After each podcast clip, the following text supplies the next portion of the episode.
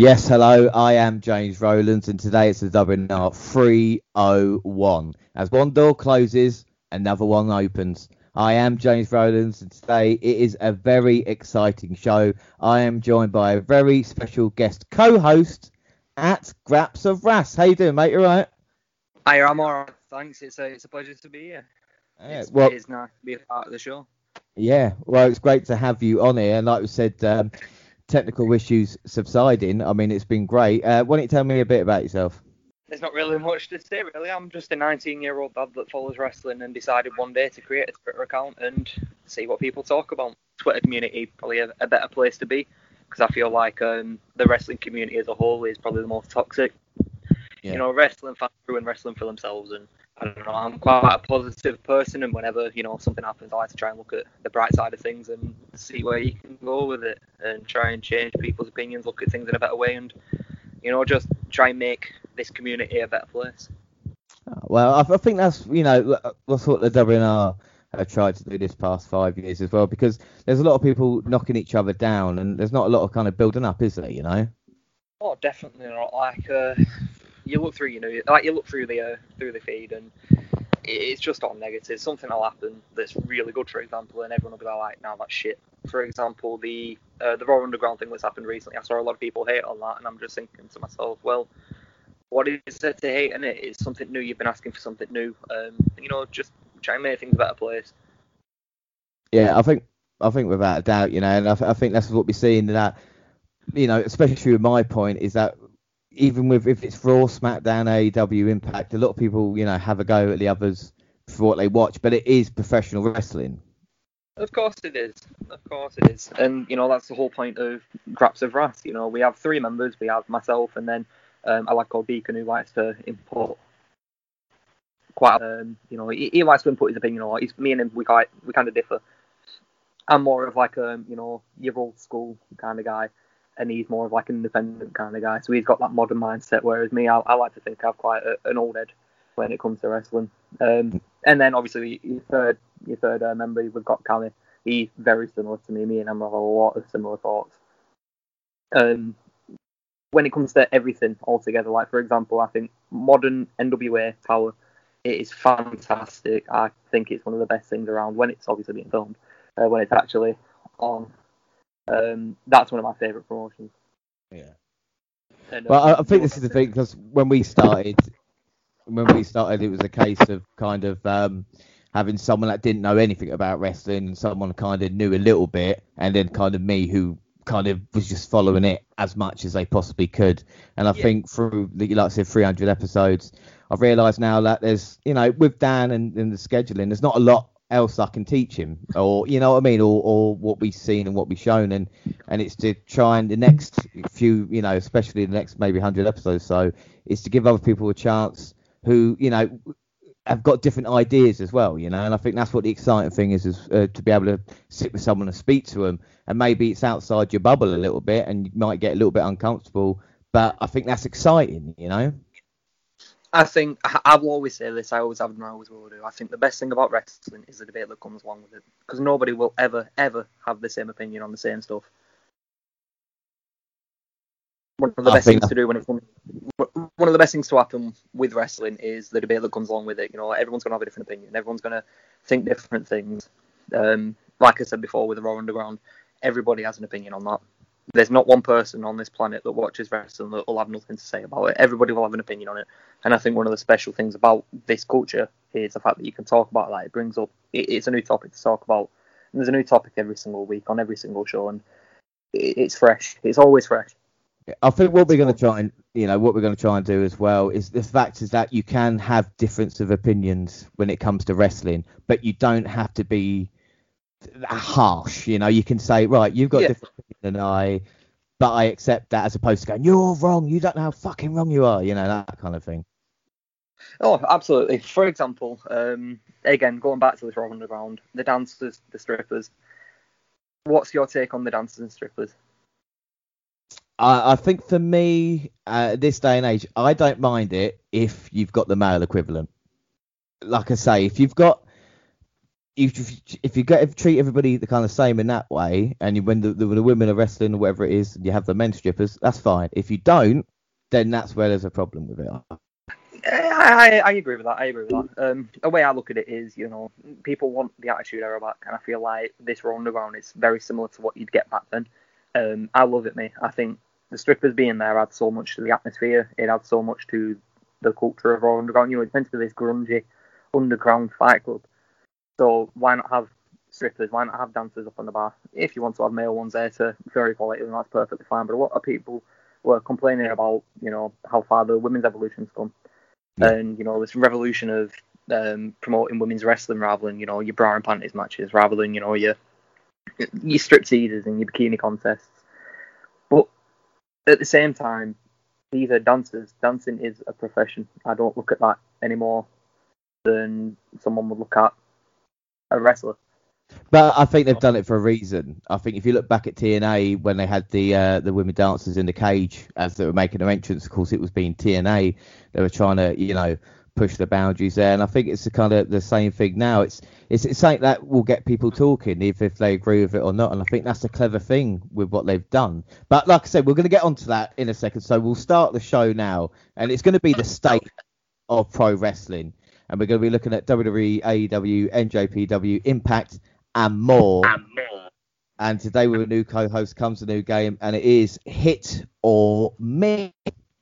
Now, much like Masturbate, we'll decide if it's a hit or miss, and we'll also grade each show. And the shows are Raw, SmackDown, Impact, AEW, and NXT. And let's get started. And Monday Night Raw. And you were talking about Raw Underground. So, what what is it about Raw Underground you love so much? It becomes different. Raw is a three-hour show, and someone a lot of people have a complaints about Raw being a three-hour show for so long um, people saying, "Oh, let's bring back to the two hours." Well, with Raw Underground there, it kind of adds that different variety to the show, and it makes casual Raw an hour less longer, uh, an hour less. Um, it, it becomes a shorter show. It becomes more in the casual Raw. You know, you've got your wrestling on the casual Raw, and then this mm-hmm. Raw Underground becomes this. It, you know, it's an underground fight club. It, it becomes grungy. It becomes dirty. You know, I want to see more about. I want to see that really pushed. I want to see it as like a, an underground proving ground.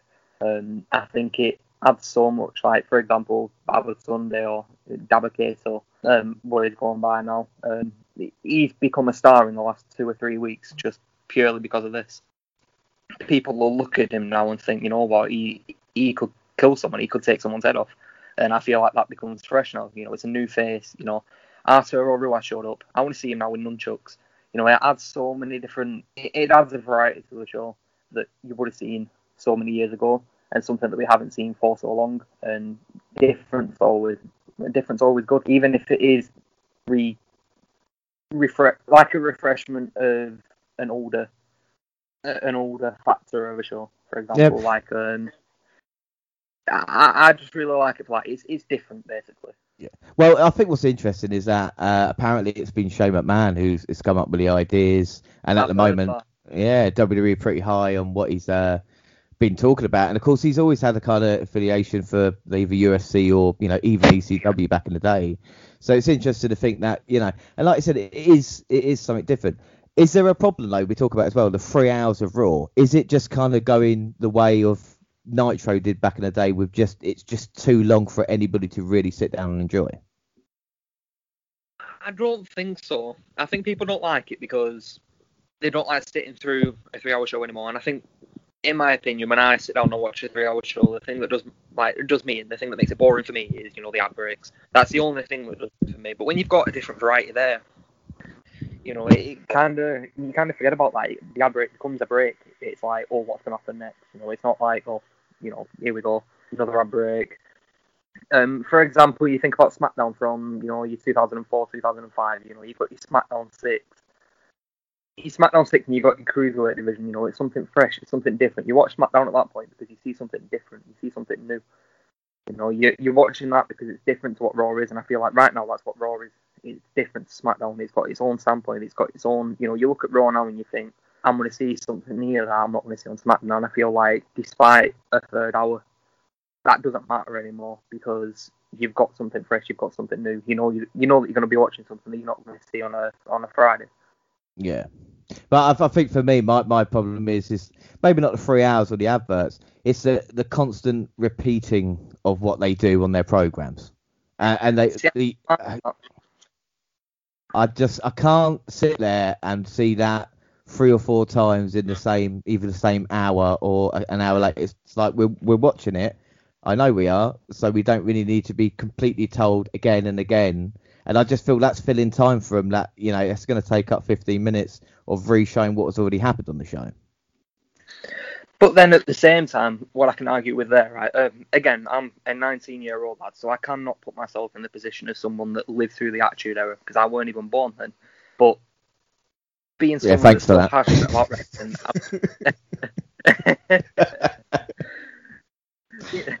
Go on, sorry. passionate for the business and someone that enjoys wrestling as a whole, yeah. um, I'll take my time to go out and uh, you know I started watching um, Raw from when Brian Pillman died from his from the show where they did you know like the memorial for him. I started watching from there again um, yeah.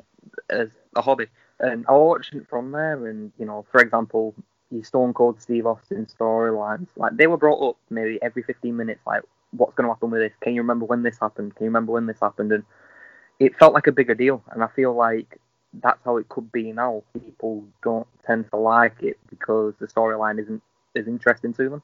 Well, it's like the poisoning, isn't it? I mean, that I was I was watching that bit, and you know, three or four times they keep going back to it. Uh, and my problem is, is with uh, the announcers. Well, don't get me wrong, I like Byron Saxton and Tom or Todd Phillips, but it's in it, I think, too serious sometimes. And I think one oh, of them, one of them needs to be there to, you know, like a, a Bobby Heenan type or a King type to go. No, hang on a minute, let's not be so serious because the way they're doing there, and unfortunately, um, he's passed out and it and it doesn't look good because no one is buying that nowadays, are they? You know.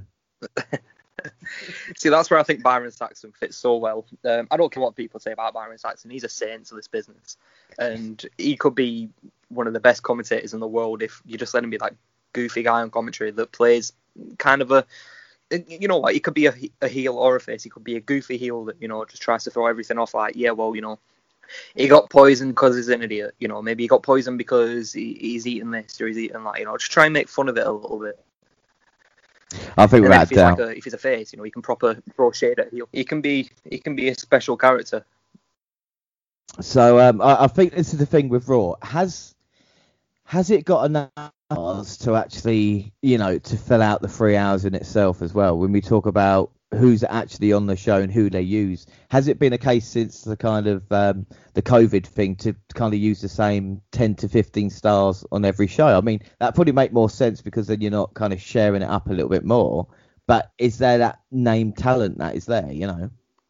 Through COVID, yes, because I haven't seen many people talk about this, and I feel like it needs to be stated. Um, when COVID's been around, there's been no fans there, and when there has been fans there, they've been actual performance center recruits.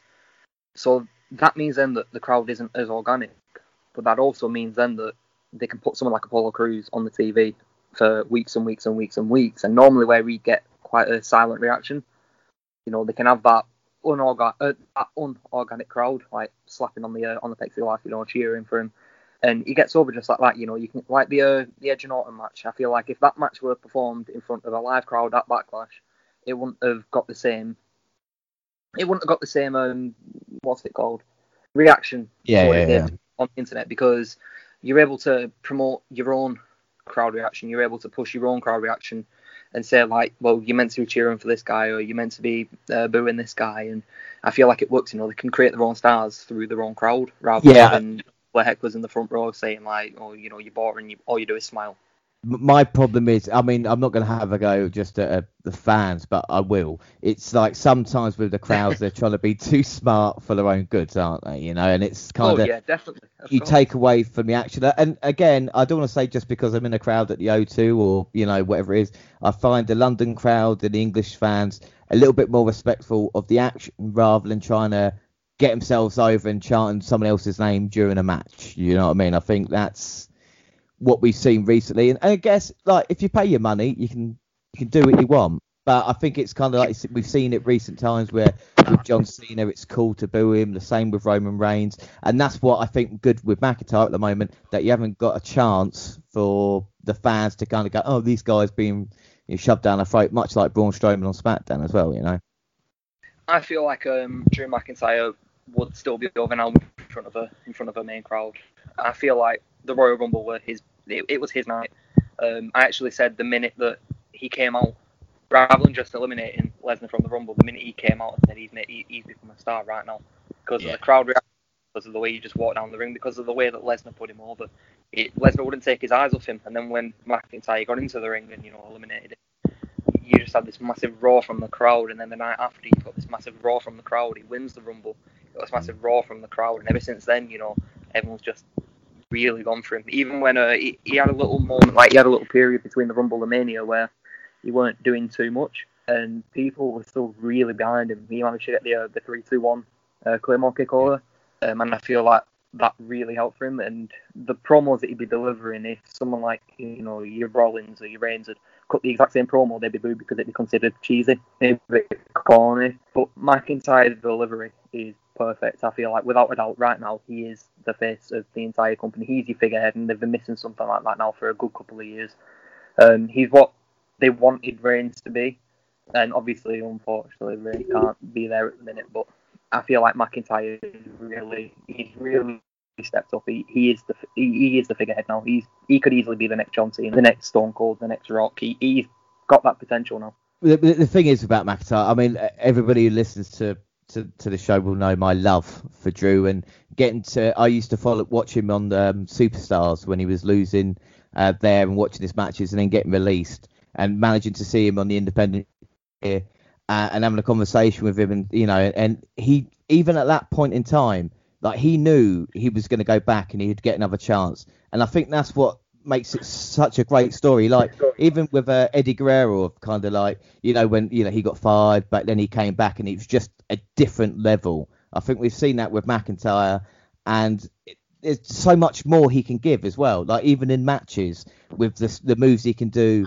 it we, we've not even seen a quarter. I think that's what's really exciting. And like I said, it's a shame with the fans not being there, but the reaction he's going to get, you know, especially I don't want him to lose the title anytime soon, but I think he definitely deserves that kind of um, reaction in front of a, a, proper crowd or winning the championship. And I think that is going to be a moment, like we said, his Rumble moment is going to be unbelievable. And he's still young and he's still going to have so many opportunities, you know, unless they completely drop the ball, which they haven't done to WWE's credit or this year already, you know.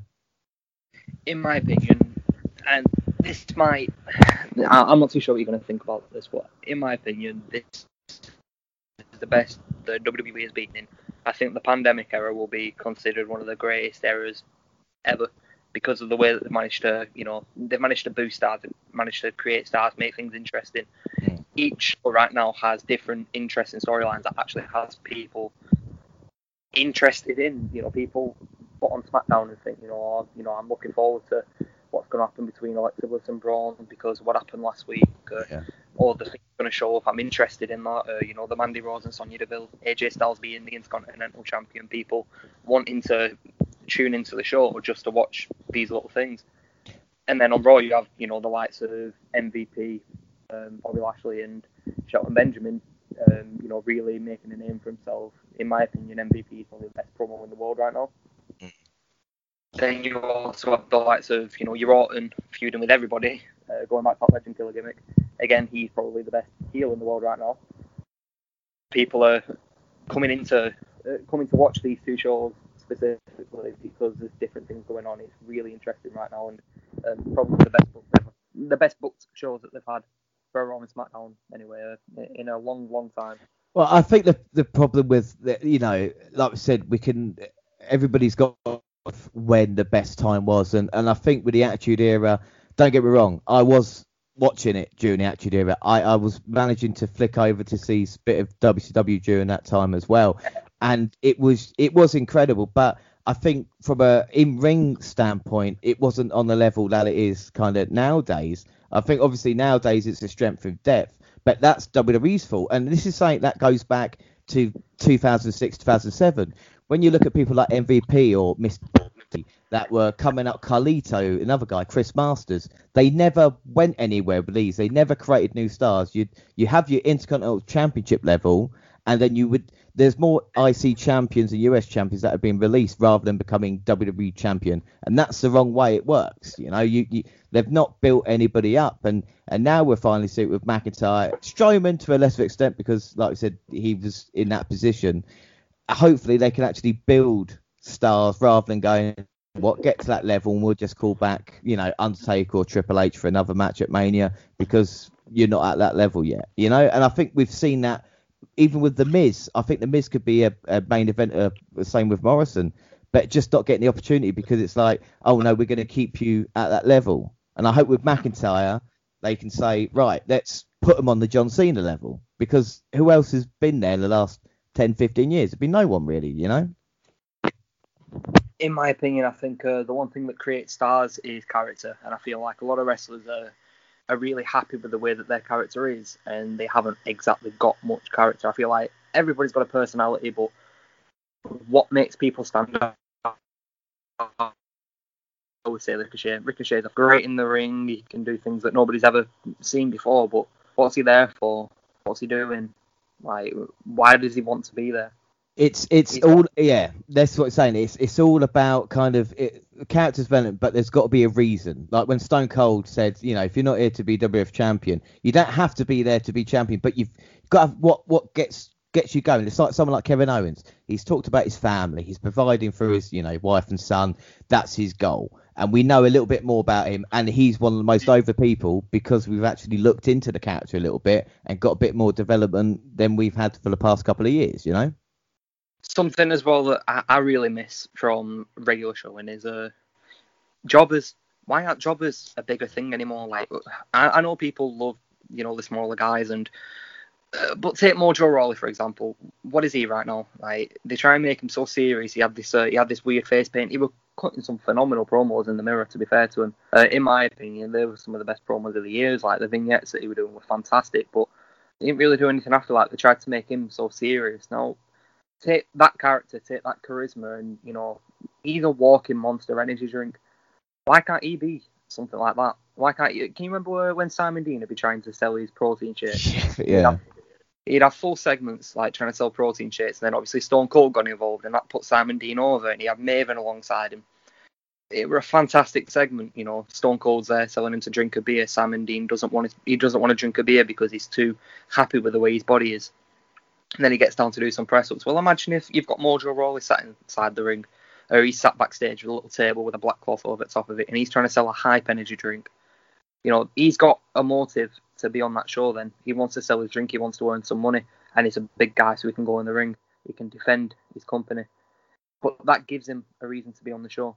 Yeah, but I, I think this is a problem. You you need the kind of the reason to be, uh, but even the kind of you know talk about the roster and the strength and depth. There, there's some guy, you know, like someone like Aleister Black, who was possibly the coolest one, you know, coolest guy going in NXT, and the way his character was and what he could do, and and with that black mass kick, he could. That's why I always thought he'd be a perfect Money in the Bank winner because you knew all it'd take is one kick and he'd cash in. And now it's like you hear the rumors of oh Vince not being happy, oh he's going to change character, but he never did anything. You know, they teamed with Ricochet when he first moved up, and then you get in the his his eye taken out by Rollins and Murphy. You're thinking, what what are they actually doing? You know, and and a lot of other guys. Uh, for me personally, like calling up guys, you're thinking, oh, out of all the people in the NXT, I didn't think he'd be the one that would you know be moved up. And you know, like someone like um, Angel Garza or something like that, I was a little bit, oh, okay, right, that's fair enough. So but again, if it's working, I think that's fine. But for me at the moment, I don't think there's enough strength in depth. And I think the the characters that they've got on top are characters that have been around for quite a while. You know, we talk about Seth Rollins or Randy Orton, even a Rey Mysterio. I just feel it's, you know, do you think it's right that they're going to have uh, Dominic in a match at SummerSlam? I, I do actually, yeah. I'm uh, I'm really excited for it to be honest. Oh um, come on! I can't tell you why. I can't tell you where this excitement's come from, but I don't know. I think he's paid his dues. Um, watching him in 2005, the custody of Dominic, what a match. And then, Yeah. you know, get two side by side falls, and oh, I don't know. I, I, I were always a big Eddie fan, I was always a big Rey fan. So, despite how stupid that match were, I always loved it. I loved every single second of it, especially when I was younger. And now I'm seeing Dominic by himself, as big as he is, actually going to have a match with someone on a big show like this. I feel I don't like, know. um, though. let's put it this way. Let's put it this way. Dominic has been he's been booked to say, you know, like oh he's never had a match before. He's barely ever had any training. Doesn't that make him an underdog? And that's exactly what Rey Mysterio was. Rey Mysterio was, you know, he's a five foot six or something like that. He's, he's about five foot six. He's dead skinny. He's a cruiserweight, and he would take on the likes of the Big Show, Brock Lesnar, Oh, yeah. Batista, Triple H. He was an underdog because he were in the land of the giants, being so small. Well, isn't Dominic Mysterio now in the land of experience with no experience? I he think it is. He becomes exactly what he's. He becomes exactly what Rey Mysterio is, and I, I really like that. I feel like uh, they can they can go a long way with it. Well, my my problem with that is like uh, you've seen it in the past with like David Flair or I mean even Shane McMahon. You know, kind of being put in that match and it's saying, okay, you you if it's a one-off match, fine, but if it's a position on the card, then it's just going to kind of cause resentment because you talk about paying dues, which maybe Dominic has outside of WWE, but when you come in, you have to kind of uh, you know work your way up, so to speak. And I think with what might help him and what might hinder him is the fact that yeah, Rey Mysterio's his dad because he you know he might hit six one nine, but he's never going to be what his father was. So he can maybe introduce a different style that might work. But I just feel like on the biggest you know biggest show of the summer, Dominic involved. I don't know. I'd much rather maybe have him in the corner of someone like an Aleister Black, and then you can be like, right, Aleister Black versus Seth Rollins. Oh my, what will Murphy and Dominic do at ringside? Or have a tag team match? I can see what you mean. I can see what you mean. I, I don't personally have uh anything against what they're doing now, so I can't really say much ag- against it. Um, but I understand what you're saying. I understand that you know the point that you're coming from. Um, talking about Aleister Black then, because you seem to be really high on him. Um, if he's not actually doing much now, what would you personally do to make him become this big superstar? Like personally for you, what would you do? What with Dominic? No, with Aleister Black. If I was going to make Aleister Black a big, it would it would be simple yet effective, and it would be uh, outside the box. You you have Paul Heyman, and Paul Heyman would say Brock Lesnar has dominated for for 10, 15 years, but I've got another guy, and this one's Aleister Black. And Black wouldn't have to say a word, just looks menacing. And Heyman says, right, he could be putting squash matches to begin with, uh, maybe like I said, a, a US title, Intercontinental title run. And Heyman just speaking for Black. All Black has to do is come out, do his cool entrance, look good, Black Mass kick, job done. And then you can play between uh, Lesnar, because Lesnar's quite good with this as well, kind of looking over his shoulder and thinking, well, how dangerous is Aleister Black? And then obviously, eventually leading the match between the two. And then, you know, you can have Heyman either uh, costing Lesnar and going with Black, which would make Aleister Black even bigger star, or have Heyman costing Black the match, Lesnar, and then you've got a pissed off babyface who, you know, he will say, look, I'm a man of few words, but my, uh, my actions speak louder in the ring. You know, uh, I think that would be something that they could definitely look at. Or just a guy like, when's the last time we had a guy who just didn't take any nonsense? You know, like a the best thing about Stone Cold would he come out, if you didn't like what you're saying, he'd give you a stunner. You imagine someone like Aleister Black coming out and people talking to him, he's sick of it, black mass kick. I think that's something that we're missing at the moment in wrestling as well, you know? I feel like uh, Kevin Owens would play that role really well. Yeah, exactly. Come out, give him a stunner. As long as people didn't say then, oh, he's a Stone Cold imitator, because I think this is the thing. Owens has got different layers that I don't think even Stone Cold had in certain times, you know?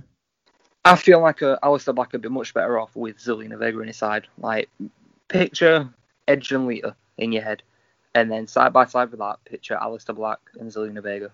I feel like them two are, them two partnerships are, you know, they share a lot of um, similarities, and I feel like Black would be able to give off a bit of attitude, and with Zelina Vega being a bit ghetto as well. I feel like uh, she's always great on the mic. She's always great with the manager work. So imagine if um, imagine if them two were together. You know, you have Aleister Black wearing, you know, his black shirt, a bit unbuttoned at the top with his suit pants, and he's coming out with Zelina Vega by his side. I feel like um, that's like a, a match made in heaven. Do you know what? Uh, exactly. But I think what we've, especially what we discussed a couple of minutes, there's so much opportunity for someone like Aleister Black. You know, there's so many ideas, and I don't understand how someone can go up to him and creative and go, "Do you know what? We actually haven't got anything for you at the moment." And that's not having to go kind of the way WWE do things or whatever it is. But I think with him, there, there's there's a star talent there, isn't there? You know, you see him, you go, he actually looks like a star. I completely agree with you, and I feel like at the minute, I don't think there'll be much for him. But I'm telling you, in about three to five years, he will be probably the biggest star on the show. Mm-hmm. And that's simply because the best characters are the characters that you can't book for yourself. And that's why the Attitude Era was so special because everyone had a character. You can't just sit there and say, well, what if this guy did this? What if this guy did this? It's all in your imagination. Like, oh well, what's he actually going to do next? You can't sit there and say to yourself, he's going to do this. You know, a, a guy turns heel, and you know the all reliable promo is, oh, it's the fans' fault, or mm. I've done it because I'm not respected. But then you get someone like, for example, the Undertaker, who's got this massive character, over the top character that. You know, you don't really know what's going to happen. Same with the Fiend. This is what's so special about the Fiend. Where was the Fiend five years ago? Every three year ago you were losing every single week. He had a great promo, but he was mm. losing every single week. And now you have the Fiend, who's actually quite a hard character book by himself. Vince has actually got trust in Bray. To, yeah. He's got trust in Bray for creative. I'm pretty sure. Um, is it true that Bray Wyatt helps other people with promos backstage? Yeah, I mean he's one of those who, like I said, he, he knows everything about his character, and he, he's there to help people out and We've seen. That's what I mean. Um, I feel like a lot about paying your dues nowadays is spending time on the roster, getting hold of what wrestling is on the higher stage, and eventually earning the boss's trust. And I feel like that's what Bray did, and that's why he's become who he is. I feel like that's why Kofi Kingston is who he is now. I feel like that's why Brock is as big as Brock is.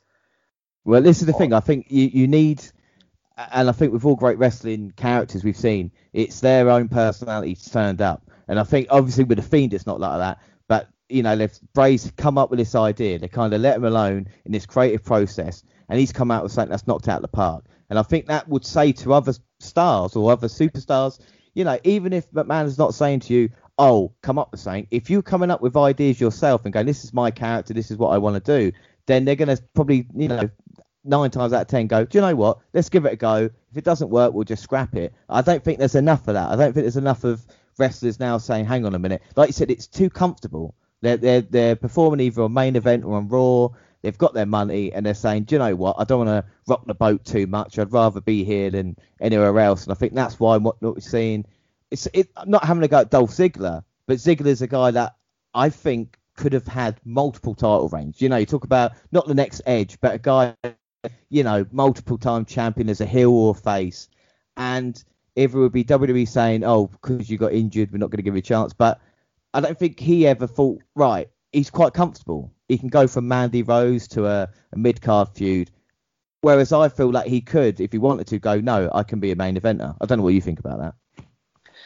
I feel like he could do to some extent. I feel like uh, Zig was miles better off as a, as a face than what he is a heel. He's run with The Miz. We're in 2017, 2018 for the IC title. 2017, oh, yeah. That was fantastic. It was so good. Uh, what were it? The match where um, if Ziggler lost, he had to retire for it. Yes, no mercy. Yeah, it was no absolutely mercy. unbelievable. Yeah, it was an unbelievable story. And that match, I remember actually sitting there and just thinking to myself, he's not going to win this, is he? he he's really going to retire. I was sat there just thinking to myself, like, he's had a really good run, hasn't he? And then like he ended up winning the title, and I was like, you know what? Fair play. Really, what like you know what? Really well done. They've really put some effort into this story. It's really made it interesting. Even the promos between the two of these two, they've been so captivating. I've been interested from the start to the finish, and it worked. It really worked, and I feel like Ziggler can do that as a baby face. As a heel, however, I feel like everything's kind of repetitive. He's just kind of the same person. Well, it's a it's a Curt Hennig slash kind of Heartbreak Kid rip off in a way of you know I'm better than you and this is what I do. I, I don't get me wrong, I don't mind that, but like I said, like we're saying, the emotion that Ziggler can have is I think that's what makes some wrestlers so great. You they can you can feel sorry for him or you you know it's like that cash in um when he won a one world title. It's top, you know, top three, top five pops of all time because everybody in the crowd was so happy, and to get that range of emotion, it is quite difficult as well, you know. Yeah, of course. I feel like um, as a babyface, he's, he's so good. As a heel, I just kind of want to see him be a like a parody of Motley Crue. Yeah. And I feel uh, it's not. It's quite repetitive what he does. I, I want to see more from him. Um, again, that's no. It's no shade on him. I think it's. I think it's fantastic. It's just personally not my Yeah. taste. Well, I, I think the thing is uh, throughout, you know, you kind of pick favourites, you know, throughout the years. Well, I, I did anyway, and I think Ziggler was on there, you know, like CM Punk and McIntyre. I like to kind of pick out a couple of guys and think, right, there's potential for you. Uh, I also picked out Mr. Kennedy, which didn't help out, but you know, there, there's certain guys you think, oh, they've definitely got, you know, potential. They've got something about them, and uh, like I said, in recent years, they've never kind of jumped into main event. And hopefully now during this time we'll see a few guys you know they talk about building future stars. Let's hope they actually do you know? Um right anyway so we're talking about raw and uh just last thing i want to talk about gang warfare on raw because obviously we got the hurt locker we've got the vega andrade Garza, uh, murphy and rollins and we've got the new group retribution what are your thoughts on them On retro, uh, on retribution. yeah I can't say retribution. excuse me Controversial, but in my opinion, they're better than the Nexus. Oh fucking hell! Right, go on then. Here we go. I did say I, I did say I'd be bringing. When when the Nexus first come and destroyed the ring and John Cena, uh, because I'd watched a little bit of NXT, but I was like, what what is going on here? Amazing because you've never seen seven guys kind of destroying the roster the way they did. I was so excited about that angle up until SummerSlam. And then when as soon as John Cena with that DDT on the concrete popped back up again, I thought that's them done. And again, Wade Barrett is another guy who's a who looked like a main eventer, future world champion without any doubt, and they just dropped the ball. So I think Nexus, I was really excited, and then it was just like pulled away, and it was like, nah. that's it. Did you not ever notice though that whenever the Nexus were around, they were never team, they were never called stars ever. They were called rookies. Every single week, they were the rookies of NXT. That was the rookies. Um, you look at Retribution, um, the biggest complaint that I've seen people have about them is their height. You know, all you get someone like Braun coming there, and he'll throw them all around. You get someone like Reigns coming there, he'll throw them all around. They're, they're too small. But the Nexus were rookies. The Nexus were meant to be shit, so to speak. They were meant, they were meant to be people that had the number. Uh, they meant to have the numbers game, but not the actual wrestling game. They were rookies. They were from NXT. They were on a game show. They were just they were just rookies. They were there. They were they were rookies of professional wrestlers on the main roster, as it were. So whenever I looked at the Nexus, I never really saw them as an actual threat. I just saw them as a bit of a gang. Whereas Retribution, you know, like, you see them come in and, especially, I mean, yeah, I feel like the pandemic helped them because they never fight, you know, uh, bleep them out when they're cutting promos rather than in front of a live crowd, and you can't really do that. I feel like it's fantastic the way they've been, but you know, they're messing around with um, the what's it called, the production. They're messing Yeah. around with Molotovs, and then you know they're actually coming in attacking people, and they've got fucking chainsaws cutting down ropes, and you know try, they're breaking up the ring just like the Nexus did. And I feel like that has the exact same impact now as what it did then. I feel like the only thing that Nexus did better was the timing. I feel like back then, you know, ev- you know, everyone kind of knew at that point wrestling is fake. Everybody knew, even your kids. Um, wrestling were fake. But then, you know, they come and rip up the ring and you see these massive hard floorboards and people say like, huh, you know, they, they do actually land on something quite hard there. There's not Yeah, much bad in there, is there? You know, people start to think of it that way and that's when they become a bit more of a threat. That's when people start to think, you know, you know what, wrestling's pretty dangerous in it. And I feel like when Retribution do that now, it's not quite the same as what the Nexus did. That's the only thing I think the Nexus have like the upper hand on. But Retribution, there's loads of them. Obviously, like we we saw last night on SmackDown, there's more of them. They said that on commentary, you know, it looks like there's more of them. So they've got some tall, they've got some small, they've got some women, they've got some guys, and I feel like there's more to do with that. I feel like, you know, especially with um, reports saying that like they're literally there to create a, a change in products anyway. it seems to me like they're going to have more of an impact than the Nexus did anyway. In my Mm. opinion, the Nexus, like I said before, the Nexus were just, you know, they were just rookies. Yeah, when there's seven of them around the ring at one time, the one person in the ring is obviously going to get beat down. But what happens when it becomes a seven on seven?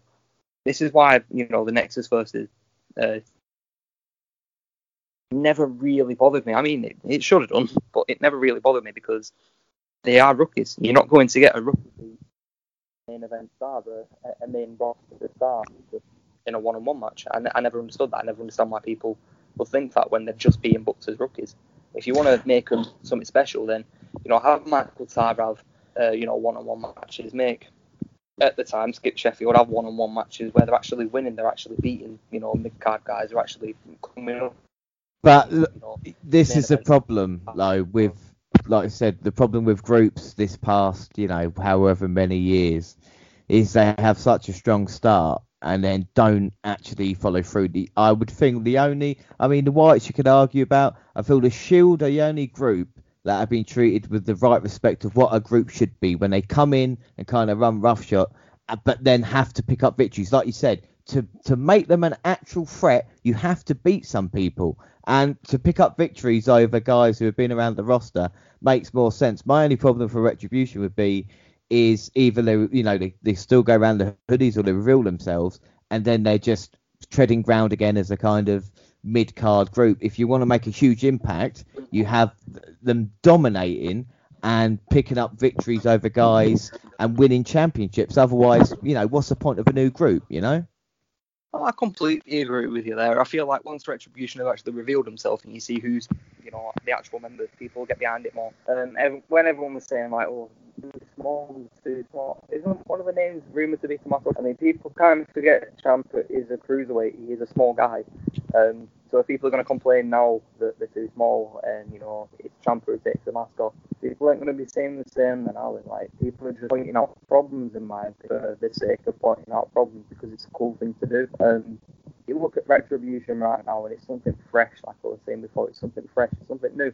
Um, the Nexus, they, they were decent, they were they were good. I, I enjoyed the Nexus, but like I said, they were booked as rookies. Retribution are booked as thugs, they're booked as you know people are coming in trying to take over the show, and I respect that. I respect how uh, how different um, the booking side is, and I don't know. I think Retribution pushes it over the edge for me, just purely because they're not booked as rookies. They're booked as people that have um, the numbers game, but they're also booked as people that can stand up a fight with someone.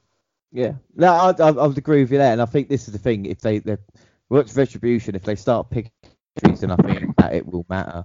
Uh, all right, last thing about Raw then is talk about do TV ratings. Do the ratings actually matter? Do you do you? I've, I've had this discussion with with so many people. Do you look at TV ratings and go, well, Raw got 1.7. I'm not going to watch that next week. Or do you see it and they got a 2.1? You go, I'm definitely going to watch that. Do they have any bearing whatsoever in what wrestling shows you watch? Not at all. Not a chance. Not a chance. Let's put it this way: Raw had the worst rating for so long, maybe two weeks ago. The week after, they have Raw Underground. They have, you know, strippers on Raw Underground. They have Retribution show up. This big stack show. You know, everything's going on. Everything's really good. You have Randy Orton coming up doing some of the best work he's ever done. Um, and the ratings are still quite low compared to what they were before. I mean, they might have gone up maybe 0.2, but uh, you know, it's not much of a difference. And if a show is going to be that good, by like I said before, I think WWE's been the best it's been in a very long time, and the ratings are still that low. I feel like it's just because of the way that wrestling is nowadays. Back then, you didn't have the internet, you didn't have you know dirt sheets, you didn't have you know journalists that'll you know spoil shows for you in advance. You didn't have rumours, you didn't have anything like that. You got what you saw. Well, this sorry to interrupt, but I was saying like to to try and explain. So when I used to watch Raw, it used to be on a Friday night on Sky Sports. So Yeah. I four or five days to actually watch the program, and then when SmackDown was on, it was on like a Saturday night, and I can't believe now, I can't fathom if I was a a young, you know, whatever it was, 14, 15, and I had all this access to you know watch stuff live and, and go on my tablet and watch New Japan and and AEW. I mean, I wouldn't have seen Sunlight. It was just I can't get my head around it nowadays. You know, of even back then with how the ratings were, it's it's people who stuck by the kind of or you know waited and didn't hear spoilers and stuff like that. It's it's not possible now. So maybe some people are going, oh well, I, I I go to work on a Tuesday and it gets ruined for me or whatever it is, so I don't watch it. You know, maybe I, I don't know, but Yeah, for me, you know, what I mean. Like, there's so much more access to finding what a show is this time. You know, people stream shows. You know, um, a lot of people will use different websites to watch Raw or SmackDown, and that doesn't actually, you know, get added onto the rating. Back then, you know, you think about the 90s, how high the ratings were. That was because one, the Attitude Era was probably the peak of wrestling. I don't think it'll ever top that. I feel like now, though, especially now, um, there's more ways of watching it. There's more ways of finding out rumors. There's more way of finding out what happens behind the scenes, what happens uh, two minutes before a show, two minutes after a show. You know, it, it's almost as if we're in the business when we're not. And I feel like uh, when people feel like that, they feel like they're too big to watch it. You know, I, I was having a conversation with someone the other day, and they were saying like, all, all they do is just watch the highlights the next day, and they uh, they can judge a show off that. And I was just thinking, so you're watching the show that's not com- that's not part of the that's not part of the ratings. So the ratings don't really matter in my opinion. If a ra- uh, uh, ratings matter in the sense of trying to keep the show on the air, Yeah. obviously. But besides that, I wouldn't really worry about ratings too much. Like I said before, I think um, it's been the best it has been in a very long time at the minute, and the ratings don't kind of kind of explain that. Like in No, my uh, opinion, the, the greatest part of uh, my favorite part of like my favorite era is the Ruthless Aggression era. I, I love that era. I thought it had everything. I thought it had shades of um, Attitude era, the shades of Golden era, and even has shades of what wrestling is like today. Um, wrestling with more, I feel like it, that was the most advanced part of wrestling. I pr- actually prefer a technical wrestling match from 2004 than I do from 2020. Well, like I said, so, so, well, 2004 is when I, I mean, because JBL's title run and stuff like that. But you know, it's um, like 2003 was was such like Survivor Series 2003 is one of my favorite pay per views because you've just got so- much star power and so many great matches. And it's like I think, like you said, the Ruthless Aggression era did so much because it's probably the last time they actually built proper stars as well. You know, it's the last time uh, you talk about your Randy Orton's, your Lesnar's, and your Cena's, all with Batista, all coming from that point. And I think that was vital. You know, Attitude Era was, don't get me wrong, really, really successful. But if you didn't create those new stars in the Ruthless Aggression era, then there would be WWE in more trouble. And I think the reason why they're in a little bit of trouble now is because they've not built stars this past 10 years, and it's coming back to kind of bite them a little bit as well. Of course, of course. And when like the thing that does it for me is when I'm absolutely fine with bringing back um, veterans or bringing back legends for a big show. I've got nothing against that personally because when I was a kid, I enjoyed seeing these big names come back for matches. Um, in fact, the first WrestleMania I ever stayed up to watch live was um, 2009, WrestleMania 25, and I got to see um, Undertaker Shawn, and I absolutely love that match. To this day, it's probably my favourite wrestling match of all time. But then at the same time, I really enjoyed seeing someone like Ricky Steamboat show up. Yes. Rico. Like I enjoy stuff like that. I enjoy seeing veterans come in. I enjoy seeing legends come in. But at the same time, I feel like the veteran, the legend, cannot go over every single time, and that's just where it does it for me. Yeah. I watched wrestling from the Ruthless Aggression era. You have Hulk Hogan come in, and you have uh, Roddy Piper come in, and they're not winning in every match. I mean, Hogan, you can probably say differently, but um, any other legend that came in back then, they would put people over all the time, every single time. And yeah. like, like when uh, we're at 2018, 2017 maybe, uh, the Headbangers came back, and I feel like even though they're not exactly a big name, they're still legends, and they've come back and they've managed to put people over. And I enjoy stuff like that. I want to see, I want to see good names come back. It's a nice nostalgia feeling. I just don't want to see them win everything. But it's the whole. It's meant to be the passing of the torch, and even go back to kind of like WrestleMania three with Andre and Hogan. It was the fact of Hogan beat Andre. It was the passing of the torch moment. Have we seen that? You know, in recent times as well. It, it's it, that's the kind of thing that we're dealing with. I'll tell you a funny story about WrestleMania 25. I stayed up and watched it with a friend, uh, Jared, who used to do the show, and he stayed up up until the opening promo, uh, the promo for the Undertaker Michaels match, and he fell asleep. He then missed the greatest wrestling match in history and woke up for the Randy Orton Triple H main event. which- Oh. So I did try and wake him, but you know what can you do?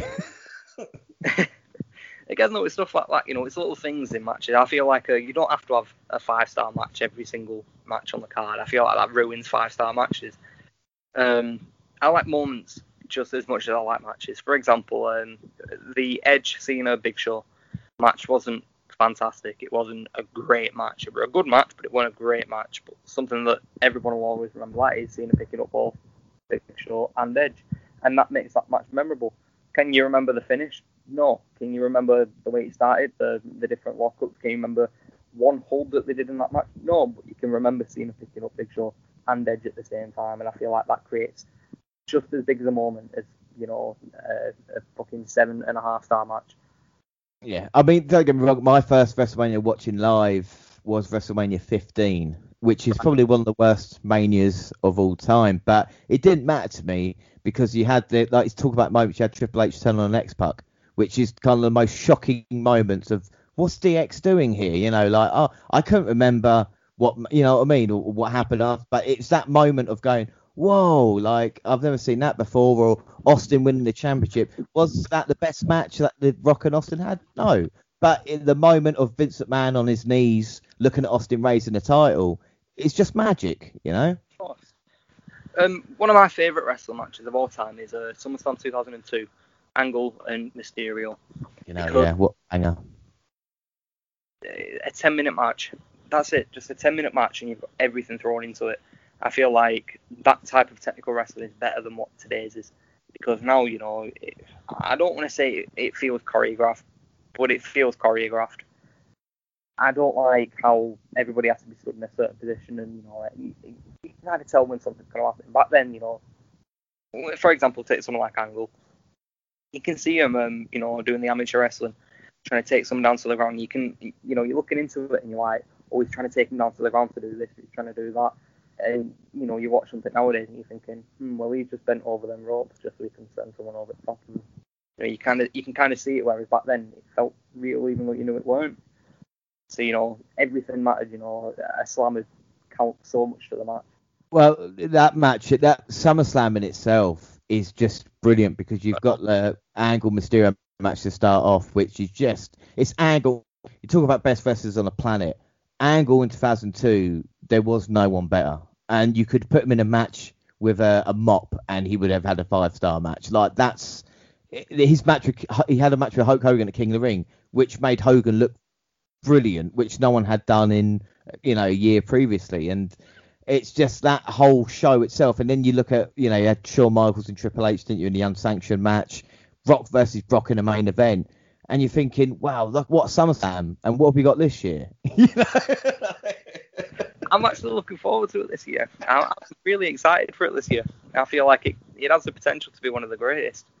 Obviously, you know, he's going to struggle with the, the lack of fans, even if they are up on little monitors. You know, he's going to struggle like that. But at the same time, I enjoy the way that they've booked up until SummerSlam this year. You know, there's a bunch of matches that you you know you just think of and just think, you know what, their story's been all right. It's been pretty interesting. You know, like you're a Wyatt and uh, Braun, I feel like the story that they've had there, th- uh, showing the three faces of um, Wyatt, has been interesting. I feel like um, the story of um, obviously McIntyre and Randy Orton has been fantastic. Them two are just they've got so much chemistry when they're in the ring together on the mic. I can't wait to see what they're like actually in the ring together. Then you've got the likes of, you know, Bayley and Sasha Banks. They've been absolutely running the show recently, and I've loved every single second of it just because they're like little Karens, really, aren't they? Yeah.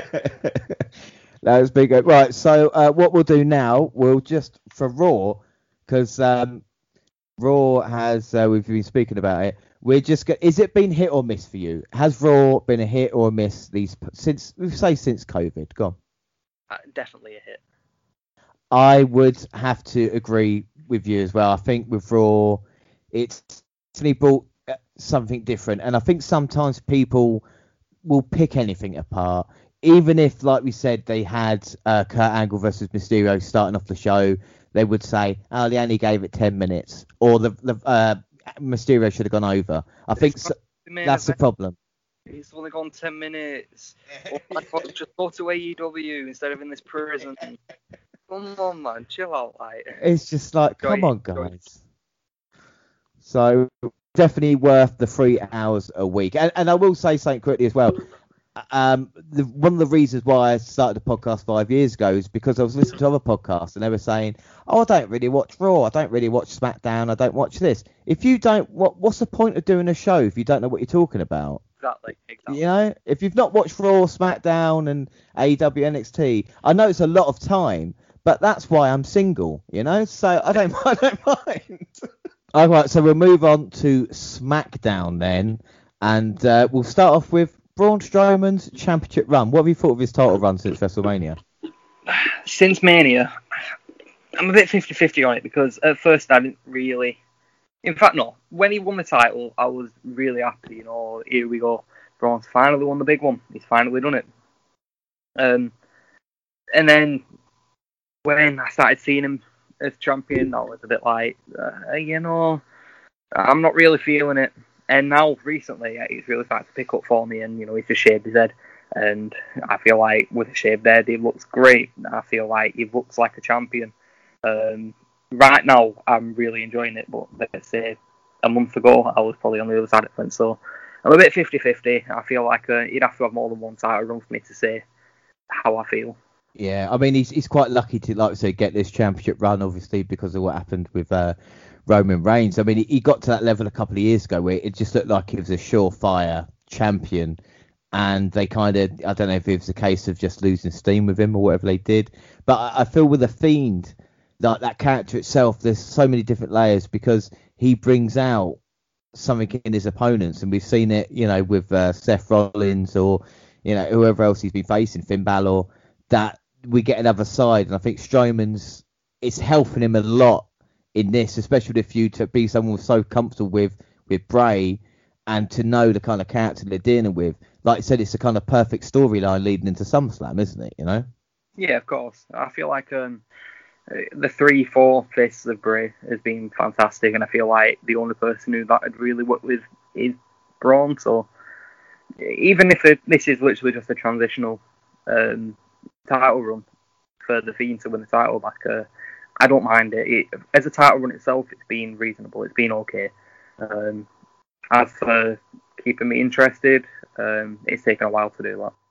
Yeah, I think I would agree, but I think like with the, even the Alexa Bliss kind of element being added to it as well, different layers, and and when you can get invested in it and actually the storyline makes sense, I think that's a lot of you know a way of going with it. Whereas previously, like with the you know the Miz and Morrison, you kind of you knew what was going to happen there, and I think that's what we talked about and what I've you know kind of especially we we want to we don't want to know what's going on. We don't want to sit down at a Raw or SmackDown or pay per and go, oh, this is what's going to happen. We kind of want to be surprised, but I think sometimes they think, oh, we'll just switch the title because they're not expecting it, rather than giving us something that's really unexpected, you know. And I think that's why the Attitude Era maybe works so well, and and other say like when WCW started happening, you know, with Nitro, you tune in every week and you weren't sure what was going to happen. And I think Of too course. many, you know, too many times now it's oh we know this is this is what's going to happen here, you know. I feel like uh, something that they've missed a lot is ending a show on a cliffhanger, and they've started doing that again recently, and um, that's incredible in my opinion. I love a show that ends on a cliffhanger because it makes you want to watch next week. For example, when um, the Fiend came after Alexa Bliss, that happened, and the week after, you know, you, you sat there thinking to yourself, "Well, what's going to happen? Are we going to get an evil Alexa? Uh, are we going to get a, an evil Alexa Bliss now?" It adds that bit of psychological input to you, where you know it's more of a psychological interest, like a mental interest. I, think it's I think it's been really really well done uh, recent times. Like I said, with Braun's title reign at the start, it's not worked. Uh, will he get another chance if he does drop the title? Uh, at the moment, who is there at that level that could possibly take on the Fiend after SummerSlam if it's not a straight Braun Strowman rematch? You know, that's going to Um, be slightly interesting. I wouldn't mind seeing Jeff Hardy go after that with um, a bit of a character twist. Um, yeah, I think he was teasing Willow recently. I might be wrong there, but I'm pretty sure I saw him teasing a bit of Willow. So Um, I think it were the the contacts that he has in his eyes. He wore the willow contacts. But I feel like even uh, like a you know Firefly Funhouse with Jeff Hardy could, like we've seen with Matt in AEW, like the different changes in his character could be seen throughout the whole thing there, and th- be done as well as they kind of did with John Cena as well. And someone like Jeff, he's got so much history. I think that would maybe make a little bit of sense, but it's difficult because I think with the Fiend, we want him to be dominant as well, you know. So it's kind of a bit. I don't want 50-50 booking in that way. In my opinion, this will be uh, how it goes. We'll have the Fiend feud with Jeff Hardy, and then after that, we'll be with uh, with Biggie. And I feel like if there's one person that will have the chance, it will be Biggie because he's meant to be having his little singles push at the minute. And I feel like once that was onto that Biggie, that's when like always cash in. Well, I, the thing is with what I've said about the Otis cash in, is I think he's going to give the briefcase to Roman Reigns. Really? Because uh, I feel like everybody's expecting they, they they've obviously lost confidence in Otis recently with the kind of backlash that they got and stuff like this. And you know he could either maybe give it to Mandy Rose and her cash in or tag team. But I feel if Otis doesn't feel he's the best man, you know, when Roman returns, he goes, "Here, Roman, here's your opportunity that you missed out on Mania. Go and hit it out the park." And whether that happened the night after SummerSlam or you know uh, leading up to Survivor Series, I think that would be quite cool for Roman to be like, "Oh, you know, let me take my place on top." He probably won't need that because he'll be put straight back into the main event picture. But I think that that'd be quite a cool story with Otis saying, "Look, I'm not ready yet." and then build Otis up for a year and say, right, let's get me more serious. Let me, you know, get the fans behind me and see what we can do. At the same time, well, two minutes ago, you said that you wouldn't mind him seeing, like, see him give it to Mandy Rose. What if he proposed with the uh, with a briefcase? But, but that's what I like about it because there's so many different opportunities as well. Like with Otis, a standard cash in when he wins the title is just going to have such kind of major backlash or an unsuccessful cash in will just kill him off. You know. Well, uh, I have a bit of a controversy for you. I've actually um, tweeted this once before, and I had a few. Bearing in mind at this point, I probably had about sixty followers. Yep. Um, I had a good amount of people telling me that I'm a bit of a bellend for uh, for saying.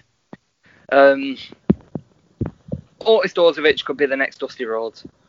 Well, uh, well, as in, uh, okay, so I can see why people, right? Because the problem with Twitter is that you put something like that out, and then people go, "Well, he's nothing like Dusty Rhodes." But I assume you're meaning like a, a son of a plumber, the kind of traditional kind of a guy, a blue chipper that we can look at and go, "There's a guy who's more relatable to us than a Randy Orton," and he's kind of got the people behind him, yeah.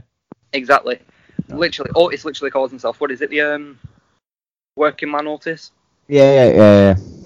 Um, he literally called himself the working man Otis. Obviously, the son of a plumber, Dusty Rhodes.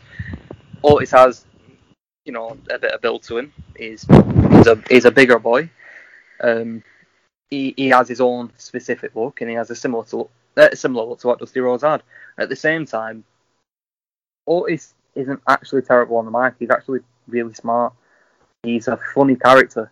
He's relatable to everybody else because he's a bigger guy. He's um, he's someone that he's out of place kind of.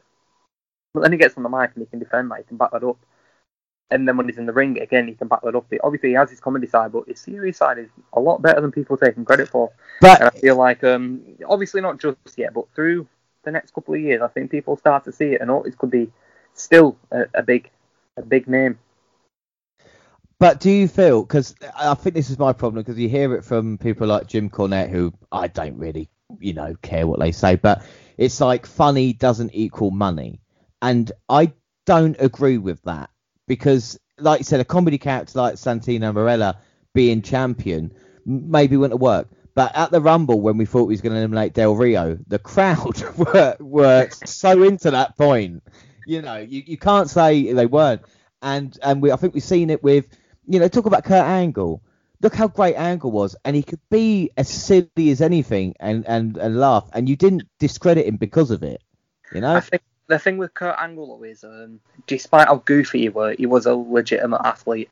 Uh, that's something else I feel like especially from your SmackDown. Um, I've always seen Raw as you know your wacky soap opera show, and then SmackDown is your your classic wrestling show on SmackDown. I want to see people wearing, you know, tracksuits and stuff. I don't want to see them wearing merch backstage in full ring attire, like full ring gear. I want to see them wearing like tracksuits and like gym clothes, you know, as if they've just had a session. If they're not on the show, then they're doing a session in the gym. I want to see them like in sports gear. And um, I feel like when Kurt Angle were doing that back then, he felt like a big deal. You know, there were a clip with him, like a segment between him and Brock Lesnar, where you know they were trying to see how many press ups they could do. Like, that is stupid. It's funny, but it makes them look credible. Um, this, uh, yeah, I think with Kurt Angle, that's the, thing, that's the thing with Angle. Like, even though you know, I have a lot to say about Jim Cornette, and um, I'm not actually someone that disagrees with like, everything he says because I actually think a lot of points he makes is true. Um, you know, I, I, understand his point of view. I understand where he gets these. Obviously, I think you know he can be a bit of a bit of an idiot, let's say, because the racism and everything that follows on from there. But the points that Jim Cornette makes isn't always wrong, and it's hard to say without me seeming like a you know a big Cornette head. Um, Cornette's an old head. He's a he's a boomer. He's a wrestling boomer. He comes from the territorial days. You know, you think even back in the Attitude Era, you know, we bring in the NWA guys you know the classic wrestlers. You know he was a he was a wrestling fan, and you can always tell like he, he cares about wrestling, and I feel like that's why he's so passionate with what he says. That's why he gets so pissed off when he sees something stupid because he doesn't like the movement that wrestling is now. He doesn't like the transition that it's become. He you know he's still got that old mentality, and I don't think there's anything wrong with that. I feel like no. you know NWA how that is now, like that's fa- that's a fantastic show. People love that. Edge and Orton from Backlash. You know, people love that. Um, I think there needs to be more of it. And Jim Cornette expresses that. I just feel like it maybe goes around it the wrong way. Well, I think with Cornette, he just wants to go back to Smoky Valley wrestling days of you know the kind of what it was, which is like like I said, the thing with wrestling is that it's open to having that style along with everything else. yeah. Know? So I, I, think with that, I enjoy a, a technical match as much as you know um, kind of the high flying guys. And that said, I get annoyed when they Will Ospreay and Ricochet get called like kind of flippy wrestlers because for me it's about a story they tell in the ring, and and that's what I kind of I'm more in with that. Uh, and, I, and I feel with you know with funny equals money. It's like we see it with Mick Foley um, when he kind of managed, you know, became the commissioner. I think he had so much more fun uh, with that as opposed to what he was kind of doing before. And I'm, I'm oh, hoping, you know, and, and, and to show a little bit, it's like McIntyre or Big E. Like Big E on, on Twitter is hilarious. He's so funny, and the stuff he does in with the New Day is silly, and the same with McIntyre being goofy. But it doesn't mean that you're an idiot because you're funny. It's just an added layer, you know. Of course, of course. Um, I, again, I agree with that. I feel like there's so many people that they don't have character, but they have a little bit of personality. And I feel like when you have a bit of a funny background, it kind of adds to that character rather than just a personality. Like Ricochet is just a personality. Cedric Alexander is just a personality.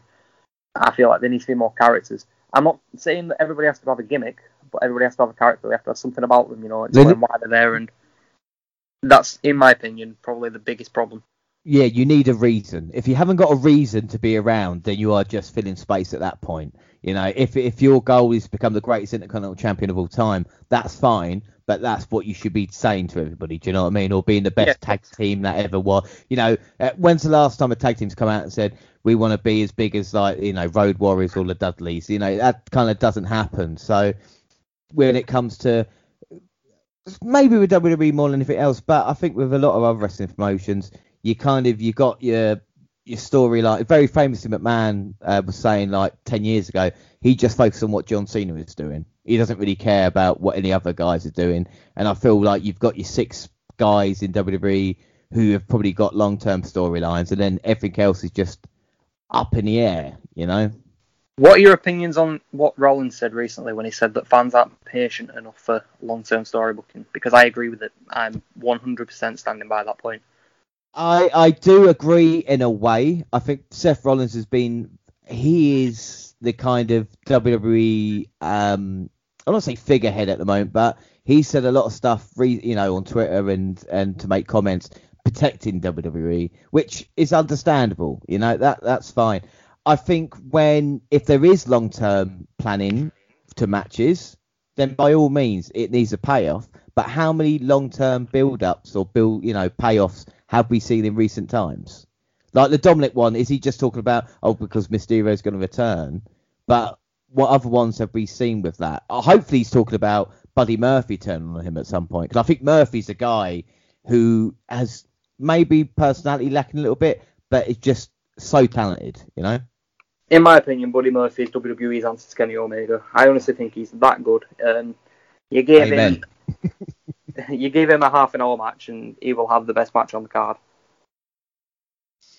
Yeah, and I, I, think hopefully, you know, if they can turn um, him on Rollins, because we've seen a little bit with Murphy not being happy, has he? You know, and um, hopefully they can. If he's if Rollins talk about that, if they just kind of end the storyline at SummerSlam, then I think fans have got a point because they do get frustrated because they want a story to kind of make sense throughout time.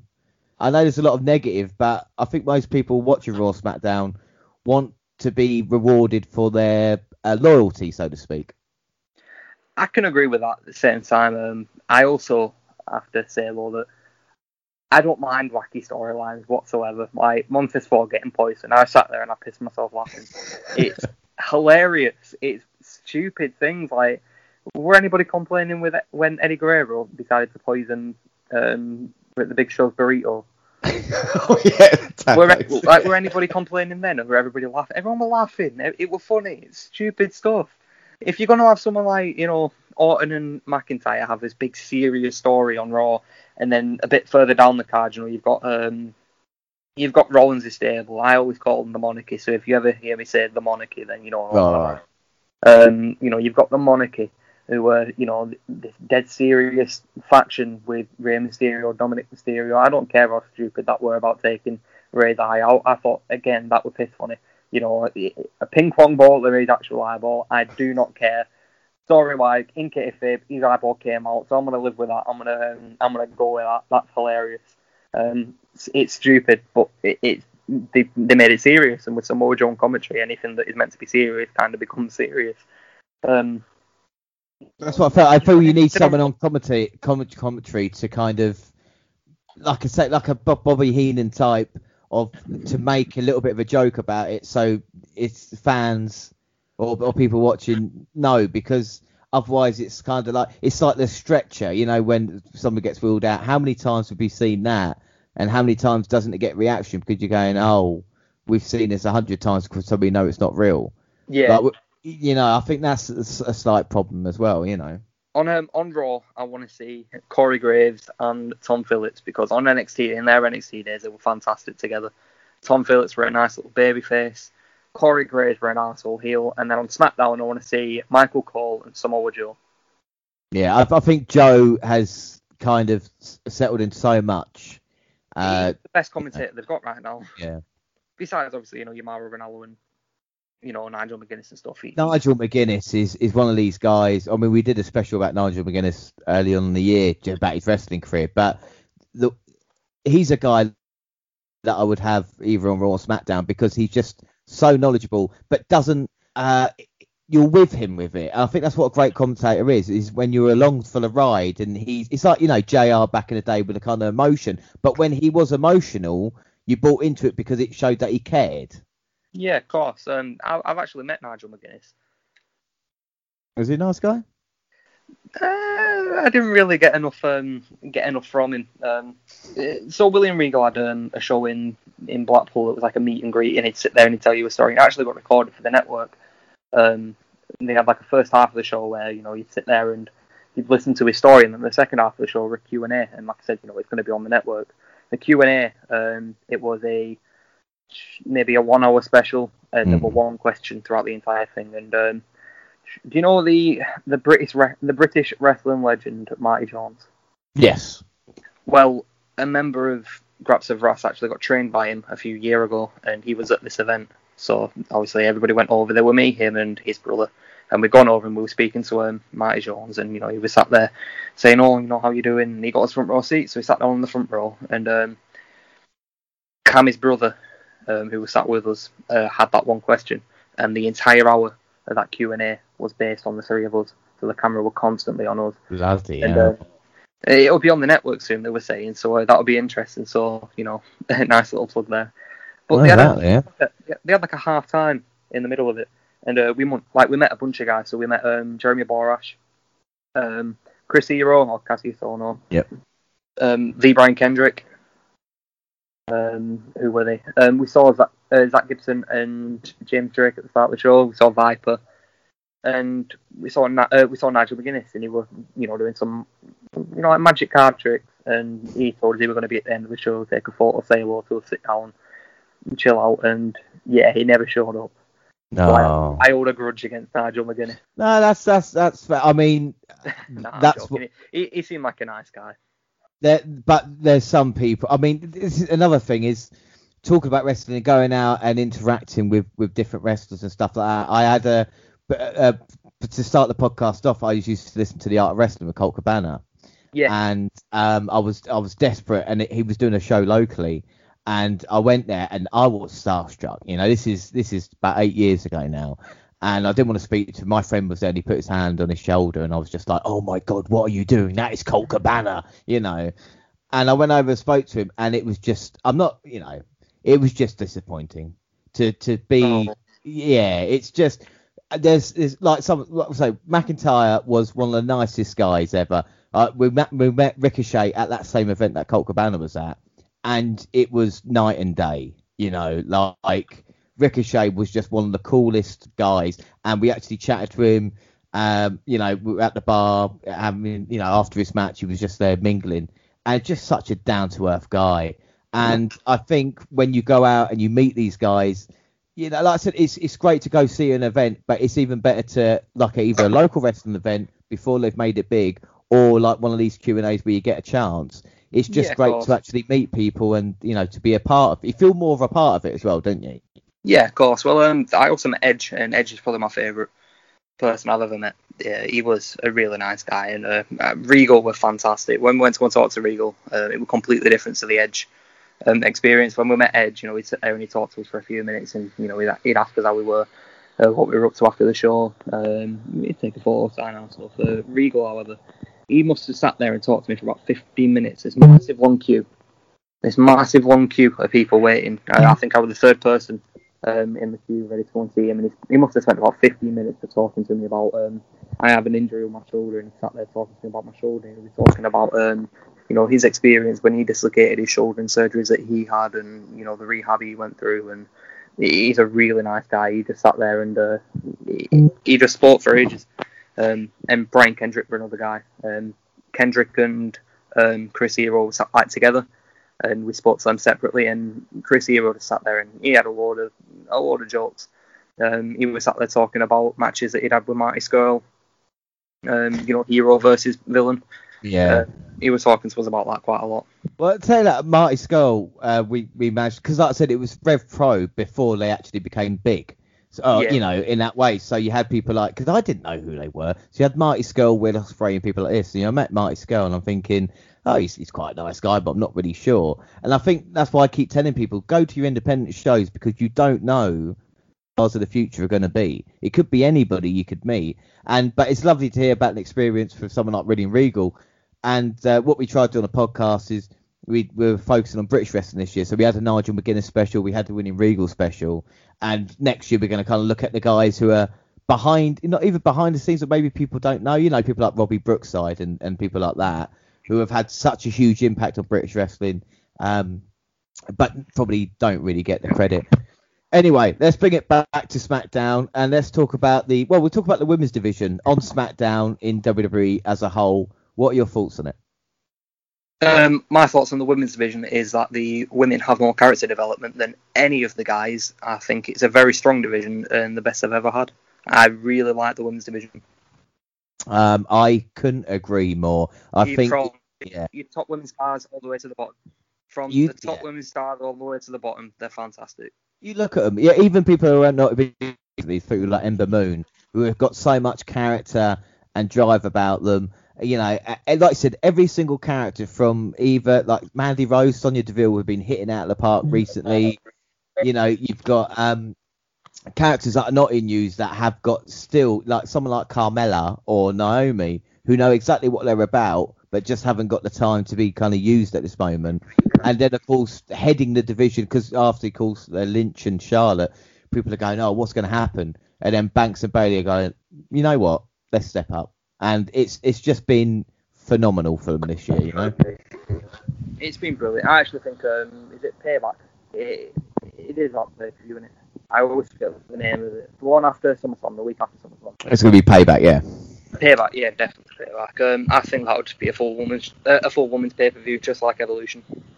Well, I, I think it needs to be because uh, Evolution was on my birthday a couple of years ago, and it's it's one of the greatest pay per views that there has been in years, uh, just because of how great the women's division is. It is it, it's the strongest thing, even in NXT. It's the strongest thing in WWE nowadays. I really do believe that, you know. It really is. It, it's definitely. Um, I feel like they can main event shows when they haven't. I feel like the I feel like there is an equality now. Um, obviously, you know, there's not as many women's feuds, but that's because it's a division. And in my opinion, the only way that they're going to get more feuds is to have a, an all women's show weekly. But I'm kind of against that idea anyway. Well, we see it with um, 205 Live with the, the kind of cruiserweight devoted show. It never really worked, and I, I, my problem with that is the women's show would be, a, you know, an hour uh, after Raw, wherever it is, tucked away, and no one would really know about it. And I feel like we talked about earlier. I feel with like an hour of Raw, if you've got three hours, we'll have the first hour dedicated to just you know women, or but you don't even need that now because they can be in the main events. They can carry segments through the whole show. And I think that's with, especially with Bayley and Banks what they know about their own characters. That's why it's working so well at this moment in time. I suppose one way of uh, looking at things could be maybe having all the women on Raw, all the cruiserweights on SmackDown to make it mm-hmm. a little bit different. Not on the Raw. On Raw, then you know you're going to see more women. On cruiserweights, you know you're going to see more flippy shit. But on Raw, when you've got the women, you can have more women's tag teams rather than just everyone's a single star. Like at the minute, there's like what three women's tag teams. Yeah. You, you can start putting people together, you can start partnering people together, and uh, it creates more uh, character development anyway. Then, then I feel like it would. Well, I know there's a lot of women, but there's not many tag teams right now, so especially on the main roster, so you can start putting people together, and um, I don't. I feel like it could work. I'd have to yeah. look into it a little bit more, but off the top of my head, uh, that sounds like it could work. But the thing is, though, it's like the Iconics, and even now there's rumours about them splitting them up. And I just think they're such a great tag team.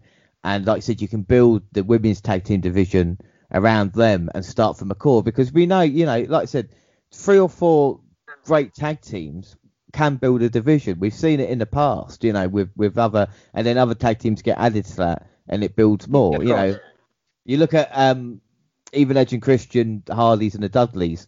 You know, when it was the Outlaws, you know, they were kind of dominant, and then these three teams came along, and then they added stuff to that. And I think that's I think the women's division is a shining light at the moment in WWE. You know. Of course, of course, it's um, it's special. It's something that makes them stand out over everything else, in my opinion. That's something that they should be really proud of. All right, so uh, that is definitely hip. So next question: Does WWE hate tag teams? No, no, I don't think they do. Um, I understand why people say that. Of course, I do. Um, tag team wrestling is my favourite type of wrestling. It has been now for probably about four years. Um, it's fantastic. Um, people say that because it's not where it should be. But at the same time, you look at, um, for example, the feud that they had with the New Day and the Usos. In my opinion, fantastic. Mm-hmm. The Lucha House Party have been absolutely brilliant, even though they're not high up on the card. And, you know, not even many people enjoy watching them at the minute. But they've really started coming out the chair. Um, I feel like when it comes to tag team wrestling, we're in a transitional stage where we've not got any great tag teams besides the New Day. Um, it just takes a while for them to build, and I feel like uh, the Street Profits will be hitting that eventually. Uh, heavy machinery are always going to be like middle, like in the middle of the division. Um, well, I think the, the, the, tag teams, I feel like sometimes we'll try and build a tag team division, and then we'll just put two single guys with each other and hold the tag belts for a while. And I think we've we've seen that past few years with WWE where. And I've always argued this because I love tag team wrestling as well. I feel a great tag team beats two great singles wrestlers. Simple. Yeah, to some extent, yeah. Uh, I feel Yeah. like it's a division for a reason. If uh, a tag team should come in as a specialist, like they should be tag team specialists, um, rather than just a tag team. You know, I want them to be. I want I want them to be called specialists. I want that division to be called special. I want it to be pushed as a specialist division.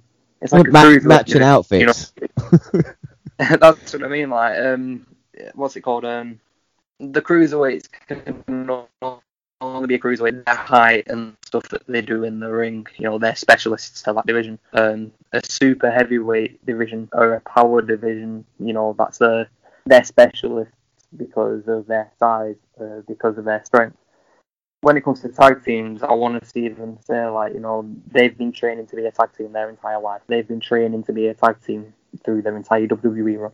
I want them to be called specialists. They've been working on tag team wrestling. They haven't been working on solo wrestling. Um, there's a different vibe to tag team wrestling than there is to singles wrestling. And I feel like that's important. To, like it, it should be stated more. And um, when it does, I feel like people look at it a bit more specially. Like you know, oh, you know what?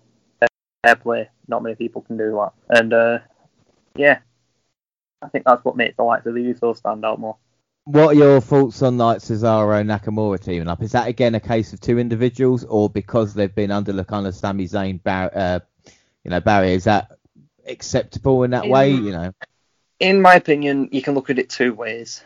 Um, I think they've both been put together just for the sake of it because they're internationals and Sami Zayn's a bit political. That's just my opinion. Um, but Cesaro's one of the greatest tag team wrestlers of all time, and Nakamura's Japanese.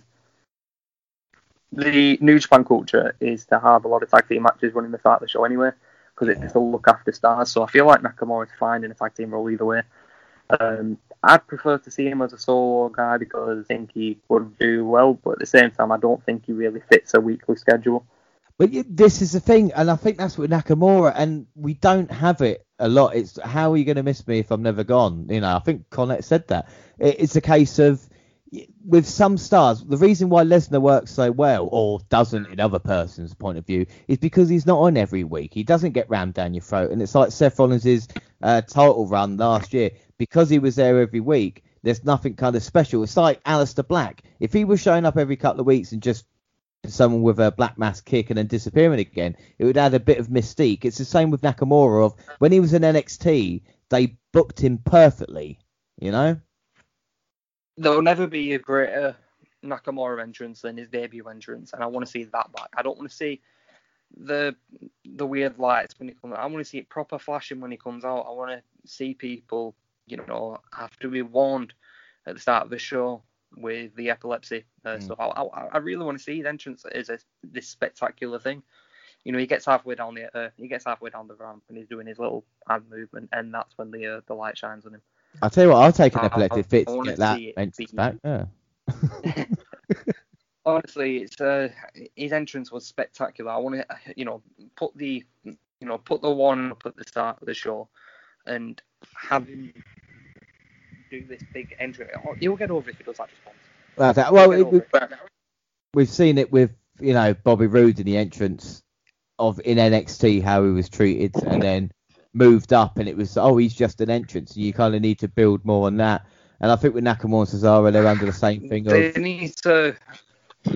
This might just be me, but I, I obviously I don't know the guy, but when I look at Nakamura, I see someone who's a bit lazy, and you know that's it's a harsh thing to say, but you know uh, I, I really enjoy Sheamus's uh, YouTube channel where you know the Celtic workouts. I, I love watching them because uh, you know I, I'm training to be a PT. Um, I, I love sports. I love watching people train, and I'm watching uh, Sheamus do all these different types of training with different types of people. And I watched Nakamura's, and Nakamura were giving up halfway through half like half of his stuff, and you know he he, he hasn't got good form, which just kind of shows like oh maybe he's not quite done that as many times as other people have, and you know obviously I'm just no, I mean normal person would do. this is this is the thing and with Nakamura, and after a while, you know, winning the Rumble and then losing at WrestleMania and then thinking to himself, well, I'm probably not going to be champion. Is there a little bit of not laziness that comes in, but I've got my spot on the card and they're not going to use me any higher, so I'll just run through the motions. One wrestler always brings to mind about that is RVD because RVD when he first debuted in, in especially in WWF back in the day, it, his shit was amazing. Like the matches with Jeff Hardy, and I thought this guy is incredible. And then in like 2003, he just it's just like the same moves every match, you know. And there was nothing. He didn't do anything else. It was just these are my moves that I'm doing, and I'll still do my you know the stuff you like, like the frog splash and the kind of RVD. But I'm not going to give everything because they're not going to use me. Is that you know maybe I'm wrong, but that's what I feel with Nakamura maybe. Possibly, but I feel like with RVD, he was just caught with the stuff that he did anyway. I feel like it was about saving his body at that point. Oh, yeah, that's a fair point to say as well. I mean, like I said, he did get his, his run, the WWE title run in the end, and of course, that ended the way it did. But I, I think with some wrestlers, maybe it's the risk of putting the title on them and seeing what happens sometimes, you know. And I think maybe WWE might be worried about that at certain points, you know, especially with Braun and McIntyre as new champions maybe give someone like you know Cesaro. Well, Cesaro definitely needs a chance. There's no doubt. But someone like Nakamura, or even the Kevin Owens the second run, you know. I, I would agree. Definitely, it's it's it's, it's personality with him uh, as well. And I'm just looking at, uh, of course, the last pay per view WWE did was Extreme Rules. Uh, just looking through the card, of course, Bray Wyatt beat Braun Strowman in the main event. McIntyre defeated Ziggler. Asuka versus Sasha Banks ended the no contest. What did you think of this shenanigans, as they were Extreme Rules, with the Asuka and Banks? Uh, obviously, what happened there, and we've already spoken about Rollins and Mysterio. I know you dug that, but what did you think of the Asuka and Sasha Banks thing at Extreme Rules? The Asuka and Banks thing, I didn't mind. I thought it were a bit a bit weird, but they explained it and they went with it, um, if that makes sense. It were a different type of ending, and apparently things changed last minute, so it's a finish that came up on the fly. Um, I didn't mind it because they built on it, because they, they played on that and uh, it followed on. If they did that and then that were it, you know, all Banks is the winner. Banks has got the, uh, she, she's the new uh, champion. I'd be a bit, hey, really? That's not how it worked. But no, they followed up in it and they said, no, she isn't the champion. She's just saying she is. Um, and I like that. It, it fit their character. It fit the mold of um, Banks and Bayley's persona right now. Um, I enjoyed it. It weren't bad. Um, it, I, I never watched it and thought oh, this is weird. This is shit. I, I, watched it and thought fair play if they actually work on it. Fair play if they follow yeah. it, and they did. Uh, well, as I said, it was a bit of a surprise uh, with Banks actually winning the championship with a count out uh, afterwards, and it looks well with Asuka winning uh, the Battle Royal on SmackDown looks like it's going to get rematch at SummerSlam as well. Uh, but Asuka is another one of those who I, I for, for me personally, you know, when you people know, oh, who's your top five or you know on the roster, Asuka would be most people without. She's not mine personally, but I very much understand why she's a lot of people's. She's fucking phenomenal. Let's put it this way: when Asuka first signed to NXT, I was not an Asuka fan whatsoever. I absolutely hated her. I never understood anything about her, and time got on, I became a fan, and then I became more of a fan, and then I became more of a fan, and then more, and then more, and now she's where she is. She can't do anything wrong, can she? She's a saint. She's just like the. I always said it about Sasha Banks of like, oh, her style, she fights like a man. But with Asuka, I would back her against most guys. Do you know what I mean? And and I think with that, and it's just her style and the kind of the, the character as well, especially with kind of being oh she's Japanese, so there's so much personality she gives without speaking sometimes as well. And I think that's what's brilliant. And I think it's great that she's had. Um, you know, people were moaning when you know. Don't get me wrong, I was devastated when she lost to Charlotte at WrestleMania, but I feel looking back, talk about building stars with Asuka, she's up there now uh, with success alongside the four horsewomen. You know, I think without a doubt. Of course, um, I would just want to say then something that makes Asuka so great, in my opinion, is um, how she came back from the loss of you know this massive undefeated streak. The fact that she managed to come back from it, she's still like you know a lot of people's top women's wrestler at the minute. Like that's impressive to do when you know you a lot of people considered her to be very. I don't agree with that statement whatsoever, but a lot of people looked at her as buried. A lot of people looked at her as, you know, I, has been, you know, she's finally lost now, so that means that she lose more and nothing's going to change now. Um, she's not going to be the same, but no, she she came back just like I thought she would do, and she was fantastic. Um, I actually think that the match with Charlotte needs another 10 because it's one of my favourite women's matches of all time. In my opinion, it's probably the best on that entire Mania card. It was that good. It yeah. were it were a fan. Um, I actually think Charlotte's the best woman wrestler in the world now. She's out injured, but I, I would sit there and I'd fight that argument all day. I really, really do. Um, I can explain to you for 45 minutes why um, she don't get the credit she deserves, and well, I like her and yeah. fixing it up really, really stand stand well together. They really have a lot of chemistry. I well, when Charlotte, sorry to, but I was about to say with the Charlotte thing, um, like for so many years, or it seemed for so for so long, I just either thought she was overrated or there was just something about her I didn't like. And then I look back on like the last two years, and there is not. This is to lead to your argument as well. There is not one wrestler in big match situations who's delivered more than Charlotte has. There, there is not another wrestler. There's not one. People hate on mm. Charlotte because she's overbooked, but does yeah. overbooked mean underrated? No, it doesn't. No. big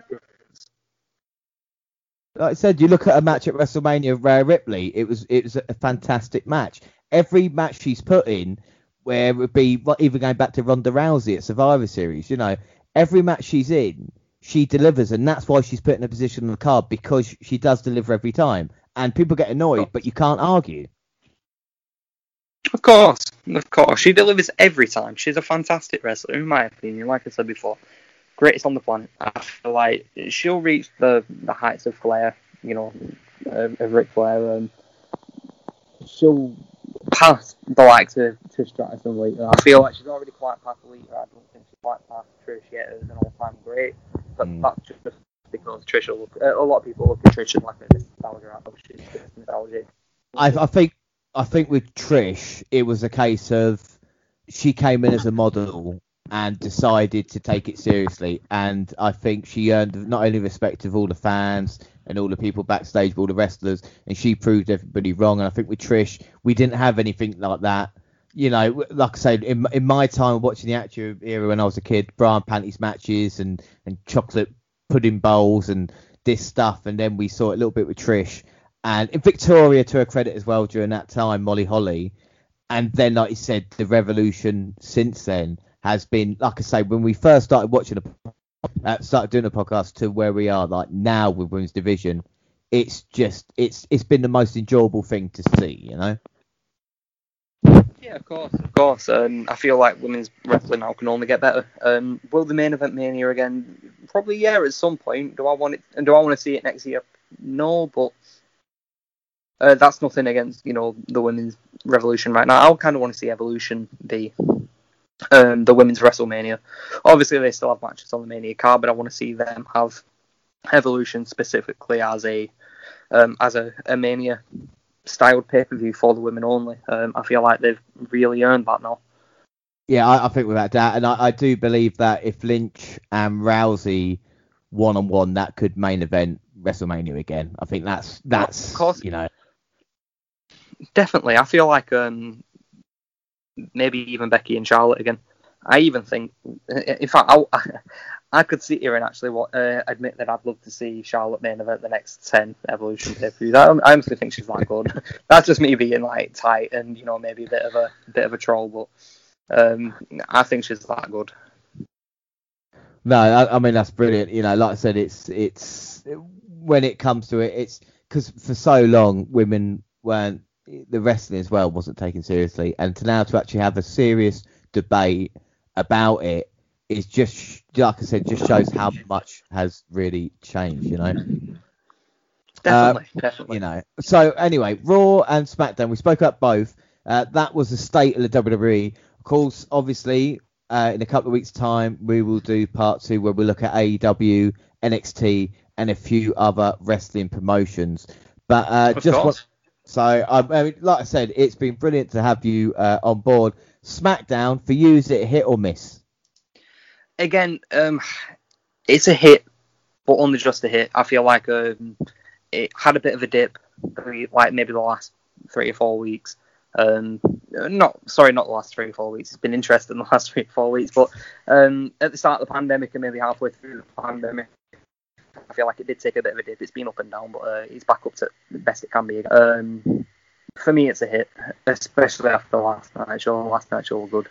Do you think SummerSlam though is a moment in time? If things go wrong at SummerSlam with maybe some decisions that WWE are going to struggle up until the new year, or do you feel with SummerSlam, irrespective of what happens there, they're going to carry on this kind of runner form? I think it's going to carry on with the way it is. I feel like, especially with like someone like Retribution around and Raw Underground kicking up. I know that's a lot of Raw-based stuff when we're talking about SmackDown, but with that kind of stuff around at the minute, it's kind of pushing a new direction for the company. Um, it's kind of pushing a new direction for the talent on both rosters on NXT as well. Uh, it's different, it's fresh, and I feel like the only way that they can go with it is is forward. I think without a doubt, and I think that's brilliant. So that is hit or miss for Raw and SmackDown, like we'll be doing in a couple of weeks' time. I just want to take a moment and look at a wrestler who tragically passed away this week, uh, Kamala. Now, my first wrestling memory of Undertaker building a coffin for Kamala, leading to the eventual match at Survivor Series 1992. I always remember Undertaker go Kamala, you, and it's it's me now for as long as it has been. Um, the Ugandan giant was born James Harris on May 28, 1950, in Mississippi. He debuted in 1978 under the ring name Sugar Bear Harris. He spent most of his early career in the southern United States, also using the ring names Ugly Bear Harris and Big Jim Harris. His first manager was Percy Pringle, aka Paul Bearer. He uh, got his start in USWA, where Jerry King Lawler uh, wanted a new character and he adjusted it basically looked like a Ugandan headhunter with face and body paint. And of course, he's more famous for his uh, time in WWF as well, early on with the Giant, and like we said later on uh, against the kind of Undertaker and people like this. And people might forget as well, he was also in WCW in his later days, uh, thanks to Hulk Hogan, and he joined the Dungeon of Doom. Now, no one's ever seen the Dungeon of Doom. They are the greatest wrestling group that ever existed. I personally love WCW 1995 because it is just hilarious. Not intentional, but it is just brilliant, you know. Um, and obviously later on in his career as well, he had his leg, left leg amputated in 2011, and on 2020 he tested positive for COVID and was hospitalised. And unfortunately, due to complications from diabetes, he passed away at the age of 70. Um, R.I.P. Kamala. You will be missed 1950 to 2020. Uh, very sad news about Kamala this week, obviously.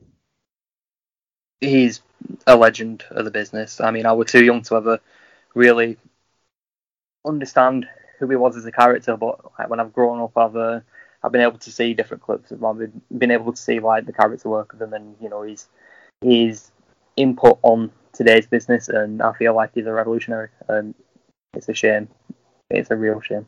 Yeah, he he will definitely be missed, and even the moment when Regal's saying to him, "No, I will not rub the moon on your belly," uh, still has me laughing now. Like I said, Kamala, you will be missed. So that is it. That's been a brilliant show. Like I say, the first ever co-host, uh, first special guest co-host on the podcast.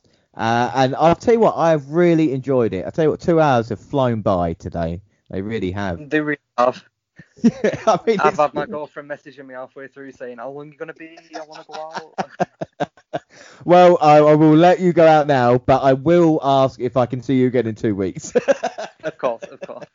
Brilliant. That is it. Don't forget we're across all social media. Twitter at the WNR Podcast. I'm at the WNRJR. And where are you?